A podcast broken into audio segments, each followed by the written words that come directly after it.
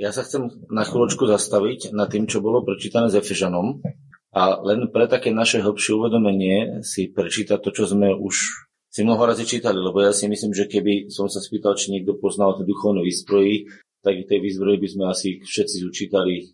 Niekto si ju dokonca snaží každú chvíľu obliekať, niekto si ju proste nejakým spôsobom len vykladá. A ja chcem poukázať na jednu dôležitú vec, že tá výzbroj, ktorá je tam použitá, je použitá ako obraz. Nie? To znamená, že to je vlastne obraz, ktorý nám vyjadriť určitú duchovnú skutočnosť. Uh, fyzicky žiadny meč nenosíme, ani dokonca štít. Ja som bol dokonca s jednou veriacou, ktorá to aplikovala tak, že si normálne zobrala taký štít maličký a meč a neviem čo a si to tak až prenašala a bolo to trošku také komické, ale ak jej to pomohlo, tak prečo nie? Prečo nie? Proste by som povedal, tie niektoré pripomienky pre náš život, ak nám pomôžu kľudne. Ale keď sa dostaneme na toto miesto, tak je tam jedna vec napísaná. 16. verš. A pri tom všetkom, a pritom pri všetkom. Pričom? A pritom pri všetkom. Vezmite štít viery. Pričom máme zobrať štít viery? Ale pričom všetkom? V každej okolnosti života. V každej okolnosti života máme zobrať štít viery. Dobre, to je prvá vec, ktorú chcem povedať. My si niekedy zoberieme štít viery a myslíme si, že štít viery máme iba v niektorých momentoch. Tu je ukázané, že štít viery máme mať nepretržite. Dobre? To znamená, nie je to o tom, že z času na čas si zoberiem štít viery. Z času na čas sa zobudím a zoberiem si štít viery. Štít viery mám nožiť, nosiť nepretržite. Dobre? Toto je prvá vec, ktorú chcem povedať. A teraz, ktorým budete môcť uhasiť všetky ohnivé šípy toho zlého. Koľko je sme schopní uhasiť šípov? Koľko? Takže kedy máme nosiť štít viery? A koľko šípov máme uhasiť? Aká je teda vôľa Bože so šípmi? Šíp je vlastne zlo vysielané od nepriateľa, predovšetkým, predovšetkým v slove a potom aj rôznymi okolnostiami. Opýtam sa, koľko so šípov do života máme prijať? Koľko? Povedzte, nemám prijať ani jeden šíp od satana. Ešte raz, nepríjmam, teraz povieme takto, nepríjmam ani jeden šíp od satana. Nech je podaný akoukoľvek formou.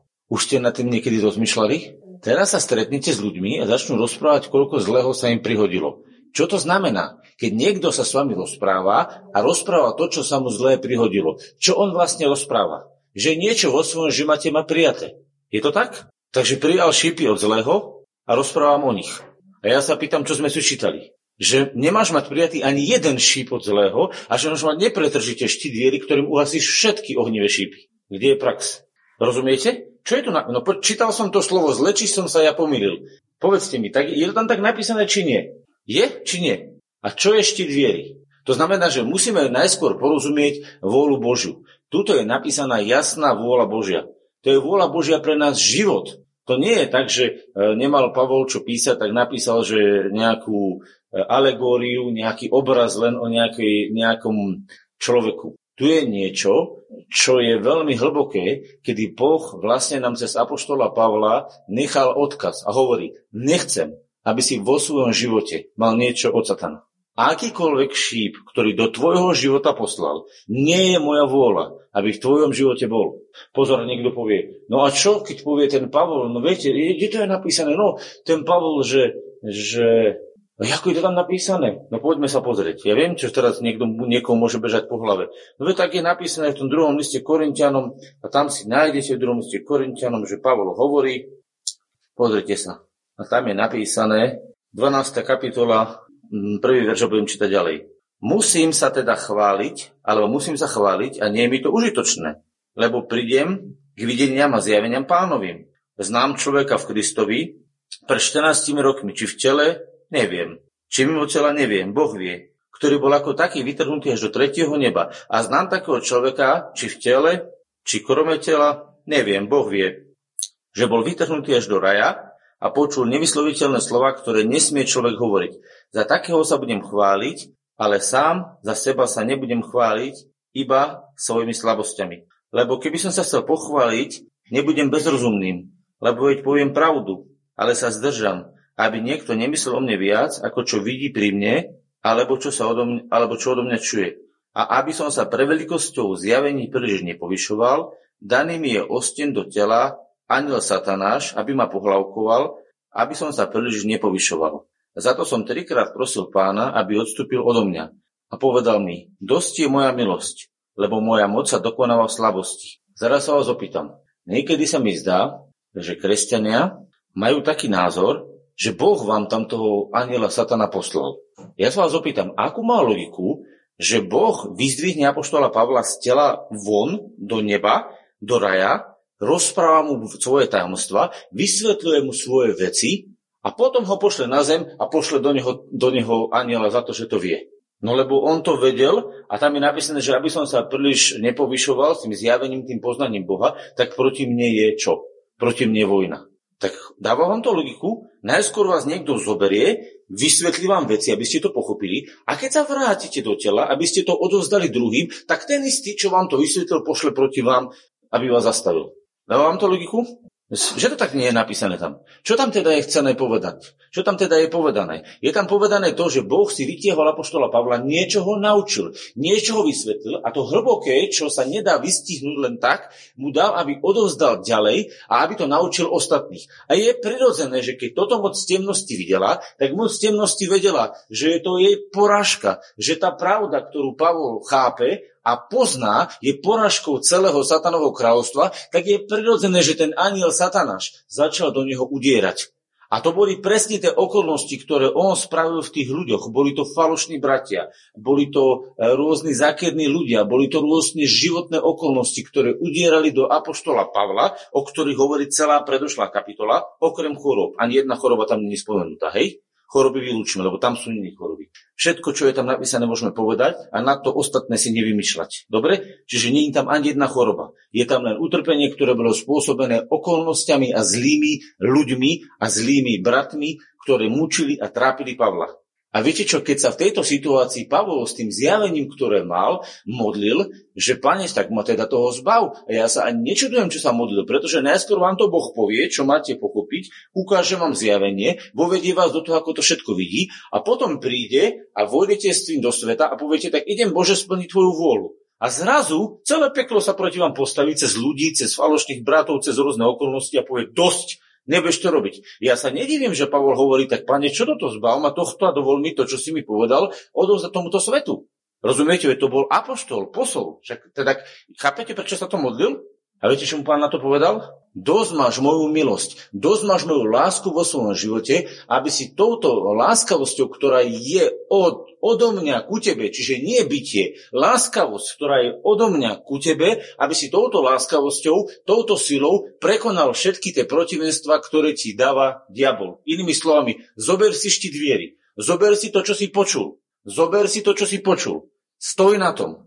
A v tej chvíli, keď zoberieš štít viery, tak povieš, tak toto povedal Boh.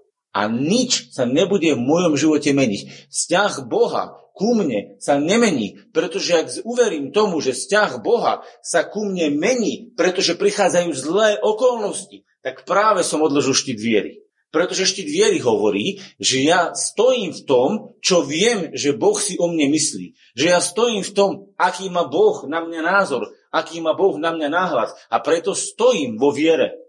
To je štít viery.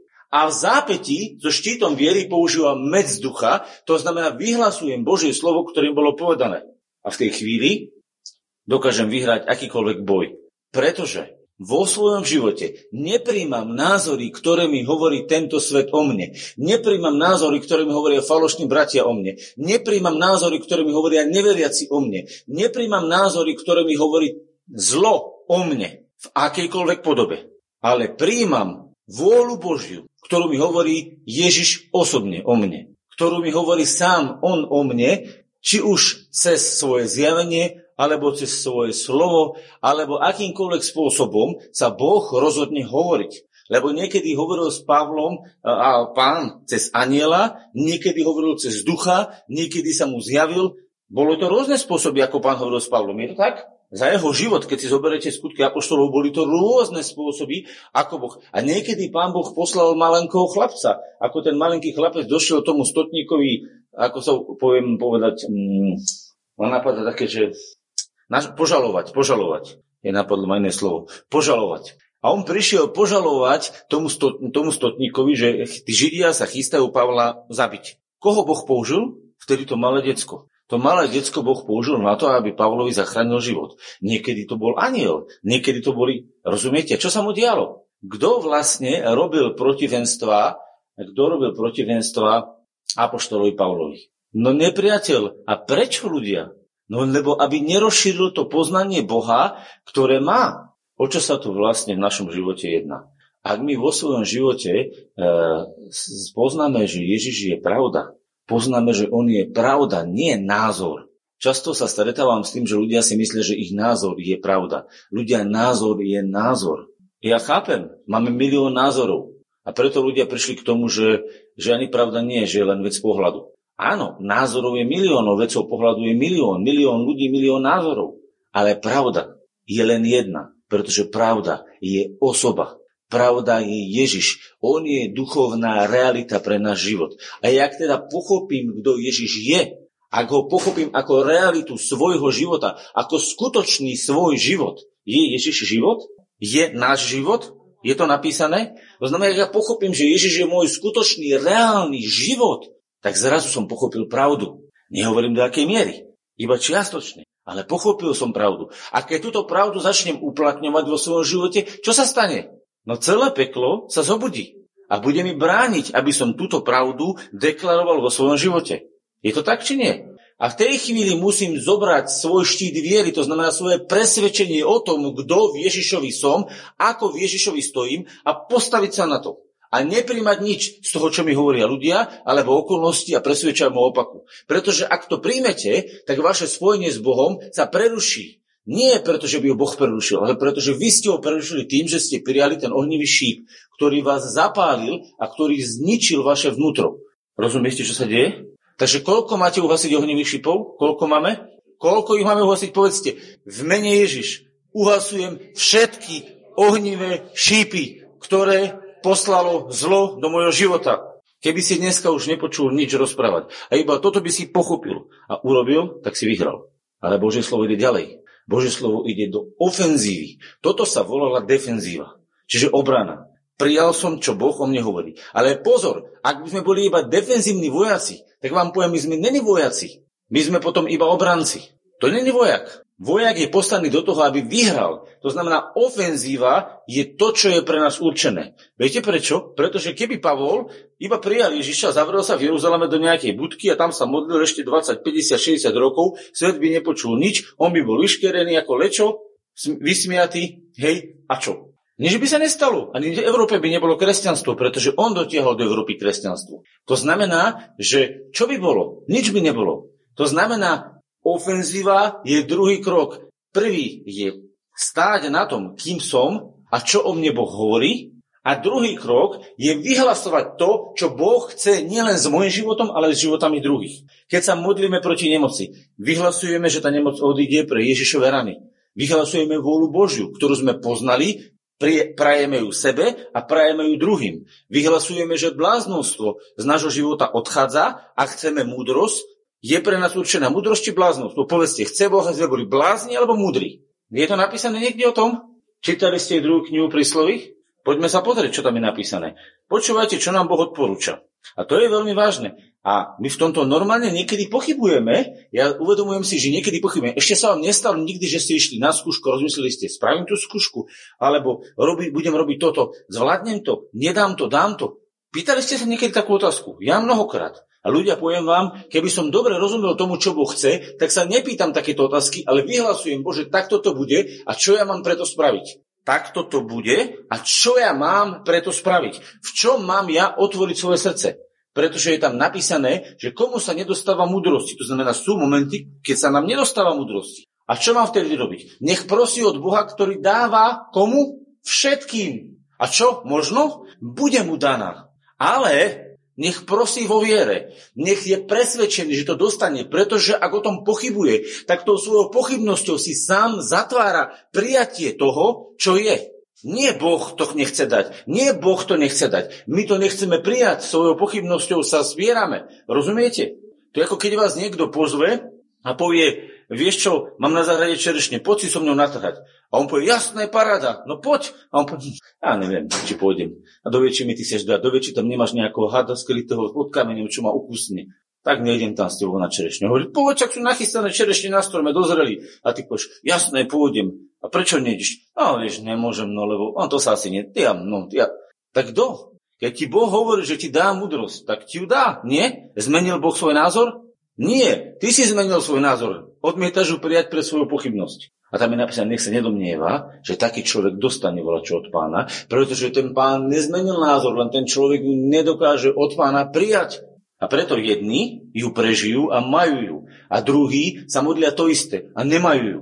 Jak je možné, že dvaja veriaci sa modlia a jednému sa to stane a druhému sa to nestane? V čom je rozdiel? V pochybnosti. A jeden verí, aj druhý verí. Ale jeden verí a jedna. A druhý verí a pochybuje. Pochybnosť sa volá preto pochybnosť, pretože neznamená, že ty to neveríš. Ľudia hovoria, ja verím, že ma Boh uzdraví. A potom doplnia, ak bude chcieť, tak už si skončil. Jedni hovoria, Boh mi požehná. Ak bude chcieť, už si skončil. A jedni hovoria, a budem dlho žiť. Ak mi Boh dá milosť, už si skončil. Tá pochybnosť ti sa ocekne presne to, čo si práve vyhlasil. Takže potom vidíte ľudí, ktorí vyhlasujú a vyhlasujú. A jedni vyhlasujú a plní sa im, a druhí vyhlasujú a neplní sa im. A tí, čo vyhlasujú a neplní sa im, potom rozšírujú to svoje poznanie, tú svoju prax a pohlcujú tých ľudí, ktorí tomu veria a sa im to deje. A tí, ktorí sa im to veria, deje to a príjmu toto, tak príjmajú ohnivé šípy od veriacich. Je možné prijať ohnivé šíp od veriaceho? Úplne v pohode. A nie jeden. Sami ich dokonca niekedy posielame. Viete prečo? Pretože my sme nahnevaní, my sme sklamaní, niečo sa nám stane, niečo nás zraní a potom špliechame ďalej. No čo, príde muž, povie žene, lebo žena mu povedala zle, tak on jej povie tiež zle. Príde brat, povie druhému bratu, lebo ten mu povedal zle. Niečo zle sa mi stalo, tak zle reagujem. Čo robím? Dostal som šíp, namiesto aby som ho uhasil a neprijal, tak čo? Pošlem druhý, nie? Pekne ping-pong. Viete, ak je to s ping-pongom? Nahodia vám dobre a odrazíte ping-pongom loptičku na druhú stranu. A nahodia vám druhú a ešte druhú. A dole dobrý ping-pongista na aj štyri loptičky na pustí. A sú dokonca takí majstri, ja som dokonca videl jedného e, bojové umenia, to sa volá, že numčaky, to sú také dve paličky s takou retieskou, s tým sa bije, to sa točí. A ten takto s tými numčakmi točil na jedného ping-pong a on s tou paličkou, tenučkou triafal tú loptičku a hral s tým numčakom ping-pong. To si viete presne, takáto palička tenučka. Na retieske sa vrtí a on si takto vrtil, ešte ak vrtil, tak ešte byl tú loptičku a vždy ju trafil. Sú aj takí fréry, čo už tak vedia tie loptičky odpaliť, že vždy to druhého dorazia. Sú majstri v tom, aby odpalovali loptičky, aby posielali šípy. Ľudia, my nemáme byť majstri v tom, aby sme odpalovali šípy do druhých. Máme byť majstri v tom, aby sme ich uhasili. Čo je tam napísané, že máme? Povedz, budem uhasovať ohnivé šípy. Vieš, čo to znamená? Že skončí ten šíp a zhasne v mojej ruke, v mojom štíte viery. To znamená, prišiel povedal zle o mňa, poviem, koniec, vynulované. Povie zla, koniec, vynulované. Povie choroba na teba, koniec, vynulované. Povie preklie o teba, ži, vynulované. Rozumiete, my musíme vynulovať, zničiť Uhasiť znamená, že prestanú existovať, prestanú horieť. Sice boli vypovedané, ten šíp nevypári sa do vzduchu, ale prestane horieť, to znamená, prestane mať efekt pálenia, prestane ma tá vec trápiť. Nedávno som sa stretol, som viezol dve známe na jednom, jeden mytik do Brna a oni po celej ceste, celú cestu do Brna mi hovorili, že aké je tam prevratené zastupiteľstva, keď idú robiť zlé veci, ako protiprávne idú robiť veci a celú cestu nadávali, fakt nadávali. som ešte nepočul ženy tak nadávať, ale nadávali. Ale chápem sa, že prečo. Akože nadávali by k nehovorím. Jak si ja pustím to, čo vy rozprávate do, do seba, do svojho srdca, čo ste mi teraz tu povedali, ja ani prednášku nebudem robiť, ja to všetko záverem nebudem robiť nič. Chápete, keď to pustíte do svojho snútra, ten jed, viete, čo sa stane? Ste paralizovaní, neurobíte nič. Nie len, že nebudete mať defenzívu, ale nebudete mať ani ofenzívu. Lebo ani ak ten obranu nezvládnete, útok ťažko. Keď vám niečo prelomí hradby, tak ťažko budete robiť inváziu. Nie? Dolámaný vojak s rukami, ktoré má dolámané, nemôže chytiť meč. Keď ti doláme ten ohnivý šíp ruky a doláme ti srdce, tak ako z toho srdca, z ktorého pochádza život, chceš dať ofenzívu života, keď ty si ledva prežitý, ak už neúplne vyvalený povedať, vieš čo, ja ti niečo teraz poviem. Vo svojom srdci, dobre si dala otázku, ja poviem jednoducho, vo svojom srdci nezmením názor na to, kto Ježiš je, kto som ja v Ježišovi a čo Ježiš zamýšľa so mnou spraviť. Vo svojom srdci to nezmením. To znamená, zobral som štít dvíri a poviem, ja viem, čo môj Boh hovorí o mne. Ja viem, čo Boh hovorí o mojom živote, o mojej rodine, o mojej budúcnosti. Viem, čo On hovorí a ostatné ma nezaujíma. To znamená, prešlo to pomimo. Hej? Alebo, lepšie povedané, nie že prešlo, ale prišlo, zapichlo sa do mňa, u mňa to zhaslo. A teraz ja poviem. Čiže som to vypočul a teraz ja poviem, čo Boh hovorí. O mne, o ňom a o druhom. A ja toho človeka zdvihnem, pretože ten človek je plný šípov tiež. On strieľa šípy, pretože on hrá ping-pong. Väčšina ľudí v našom živote, v našom okolí hrá ping-pong. Odráža loptičky na druhých. Keď je naštvatý muž, lebo sa mu nedarí v roboti, príde, všetko si to vypije žena. A keď je žena nazvorená, tak si to všetko vypijú deti. A keď sú deti nazvorené, všetko si vypijú mačky a psi. Každý to niekomu vyvalí. A keď už to mačka pes nemá kam vyvaliť, tak sa pozrú navzájom. Hej? Obrazne to hovorím. Samozrejme, to je len obraz. Rozumiete? Čiže čo v tej chvíli? Ja potrebujem v tej chvíli, keď to príde, zastať a povedať, Otče, čo ty hovoríš? A v tej chvíli sa ti pripomínajú slova viery, čo Boh o tebe hovorí. Že si svetlom, že si láskou, že si múdrosťou. A keď to príjmeš, v tej chvíli si ustal ten šíp a v tej chvíli zhasol. Ale pozor, ak by len zhasol, tak si ešte nesplnil vôľu Božu. Pretože v tej chvíli nastupuje druhá vec. V tej chvíli ty musíš zareagovať a zobrať z Boha to, čo ti Boh dal a poslať ďalej. Rozumiete? U nás hasne ohnivý šíp, pr, e, naštartujeme sa a vyšleme šíp moci Ducha Božieho cez meč Božieho slova. Inými slovami, náš šíp je meč. Prosím pekne, e, to je veľmi vážne, pretože tým mečom zapichneme toho zlého, nie brata, nie sestru, nie tých neveriacich. My mečom Božieho slova zapichneme to zlo a povieme, a tu máš zlo. Tak to je pravda. A keď povieš pravdu proti lži a vyhlásiš ju v Ježišovom duchu, tak tá pravda má moc, pretože nás ľudia naučili v tomto svete, že slovo je bezmocná vec, že slovo je nepodstatná vec, že môžeš rozprávať hoci čo, hoci ako, hoci kde. Ale pamätajte si, slovo je najpodstatnejšia vec, pretože slovom sa všetko počína. Slovo je podstatnejšia vec, ako si myslíme. A preto naše slova nemajú byť prázdne, ale majú to byť slova, ktoré vychádzajú z ducha a keď vyhlásiš z ducha bolu Božiu, tak viete, čo sa stane? Niečo sa stane. Ja neviem povedať, do akej miery čo sa dostane, pretože to nie je potom už mojou zodpovednosťou. Mojou zodpovednosťou je v duchu odpovedať a vyhlásiť Bože slovo. A v tej chvíli si urobil ofenzívu, v tej chvíli si udrel. Ale nie proti toho človeka, ale proti tomu zlu, ktoré v tom človeku je. A viete, čo ste vlastne spravili? Toho človeka ste zdvihli. Prečo? Pretože to slovo je životom. A poďme si to teda prečítať, kde sa o tom píše. Príslovia 2. kapitola. A počúvajte, ak začína 2. kapitola, 3. kapitola. Začína tým istým. Vidíte? A čítate to tisíc razy, ale toto je tam naozaj napísané, len my si to vždy tak prebehneme, poobliekam sa, urobím to a tak idem po starom. Počúvajte, čo hovorí Božie slovo. 2. kapitola knih prísloví.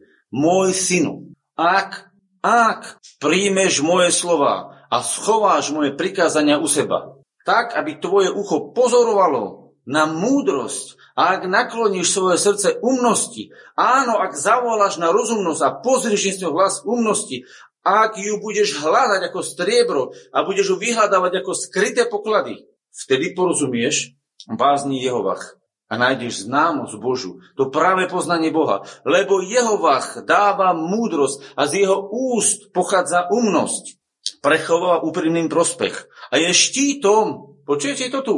A je štítom tým, ktorí chodia. Čo je štítom? Čo je štítom? Známosť Boha. Pozrite sa, lebo Jehovach dáva múdrosť a jeho pochádza známosť, prechová úprimným prospech, je štítom tým, ktorí chodia bez voľnosti. Čo je štítom? O čom sa tu bavíme? O poznaní Boha. Ak poznáš Boha, čo si o tebe myslí, aký je, tak to je ti štítom. To je štít viery. A potom ťa Boh bude strážiť, lebo stráži stezky súdu a ostriha cestu svojich svetých. Koľkých ostriha Boh? Všetkých. Ale nie všetci to príjmajú. Vtedy porozumieš spravodlivosti a súdu a úprimnosti každej kolej dobrého. Čo porozumieš? Čo nájdeš? Že Boh má všetko dobré pre teba nachystané, že akékoľvek dobro, ktoré len existuje, už je Ježišovi pre teba áno. Lebo Božie slovo hovorí, všetky zaslúbenia, čiže všetky dobré veci, ktoré sú slúbené, to sú zaslúbenia. Hej? Všetky dobré veci sú Ježišovi pre teba áno a amen. Čiže porozumieš každej kolej dobrého. Lebo múdrosť vôjde do tvojho srdca a známosť bude milou tvojej duši. Prozreteľnosť bude strážiť na tebou. Úprimnosť bude mať na teba obrátený pozor, vytrhujúc ťa od zlej cesty. Od človeka, ktorý hovorí prevrátené reči. Videli ste v praxi, čo znamená štít viery? Je tu tam napísané štít viery? Je tu popísaný štít viery? Komplexne. Poznanie Boha vám dáva štít viery. aby ste neprijali slova zlostníka. A čo musím robiť? Tretia kapitola. Môj synu, nezabudni môjho naučenia a tvoje srdce nech pozoruje na moje prikázania, na moju vôľu, na moju predstavu, lebo ti pridajú dlhosti dní a rokov života. Koľko budeš rokov žiť? Koľko? Aha, kde je pochybnosť? Tu je napísané, že ti dajú dlhosti rokov. Je to tu napísané, či nie? Tak som ja teraz nejaký blúder, alebo prosperitar, alebo čo som? Čo je tam napísané? Ako prečítaj, čo ti urobí. Keď toto budeš robiť, čo sme povedali, príjmeš len dobre od Boha, budeš to pestovať v svojom živote. Čo je tam napísané?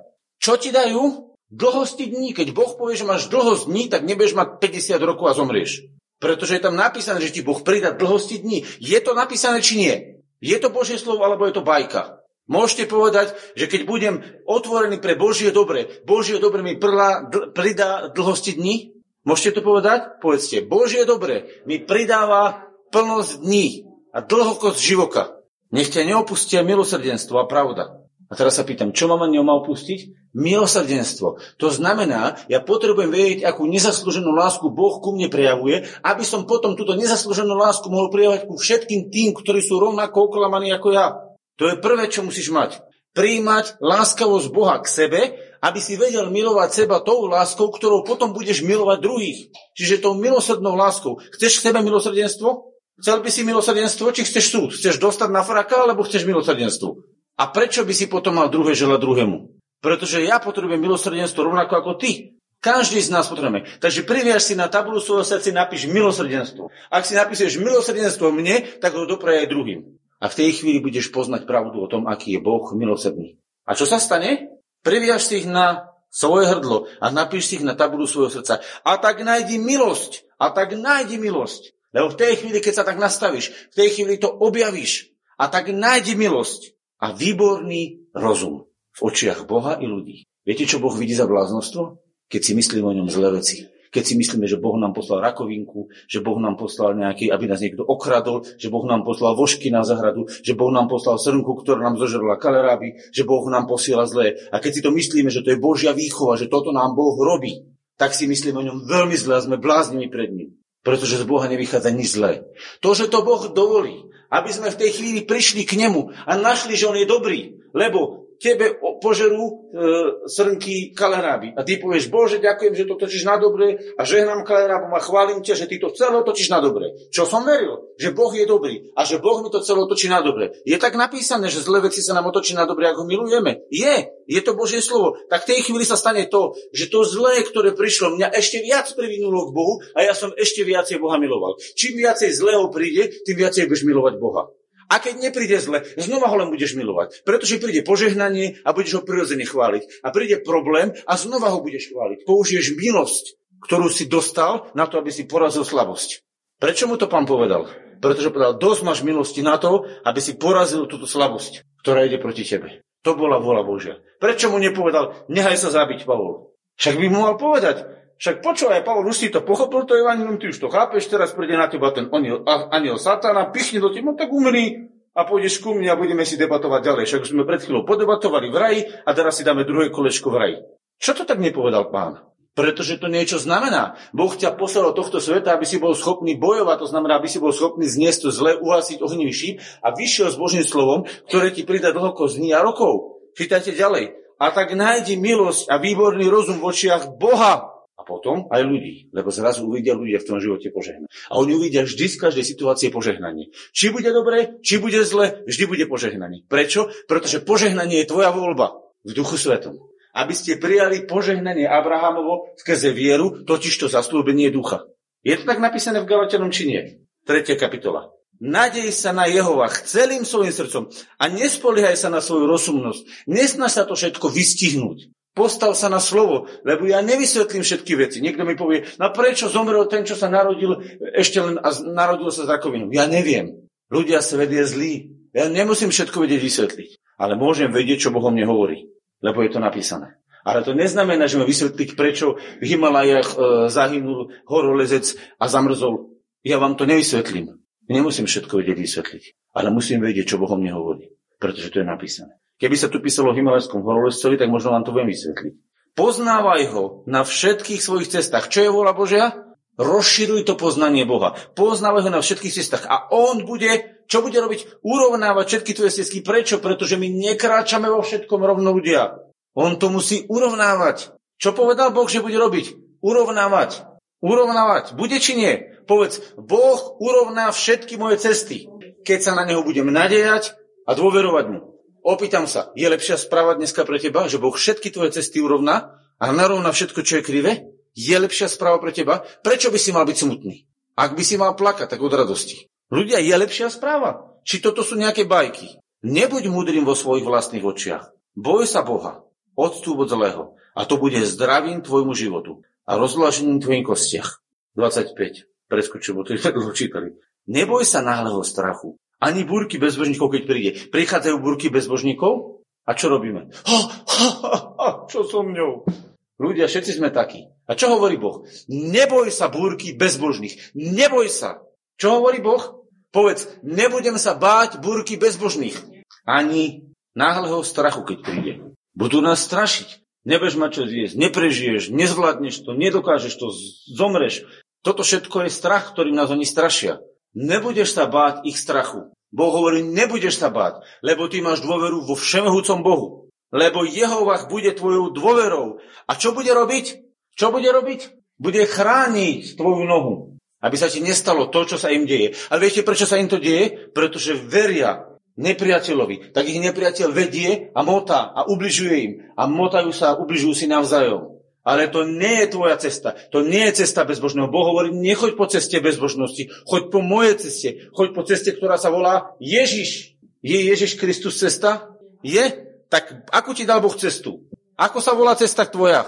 Ježiš sa volá tvoja cesta. Ako sa volá tvoja pravda? Ježiš sa volá tvoja pravda. Ako sa volá tvoja moc? Ježiš sa volá tvoja moc. Tak choď po nej. A pýtam sa, či tá cesta je prekliata. To si nikto nedovolí ti povedať, že? Aká je tá cesta? Výborne. Už chápeš, prečo musíš byť požehnaný? Lebo požehnanie je tvoja cesta. Ježiš je stelesnenie požehnania. Aj po všetkých tých problémoch, ktoré ti spravil kto? Ježiš? No nie, veď pochopte, ak by to bolo nezmyselné, keď nám Ježiš určil cestu požehnania a on je naša cesta požehnania a zároveň by nám Boh posielal cestu prekliatia. Dáva vám to logiku? To je úplne blbosť. Aby povedal najskôr, vyber si život a potom ti poslal smrť. Keď ti hovorí, vyber si život, tak si vyber život a chod s tým životom. A počítaj s tým, že bude smrť chceť uradovať v tvojom živote. Tak ju pošli preč. A uhas ohnivý šíp a potom vyhlas Božie slovo. Ideme sa modliť.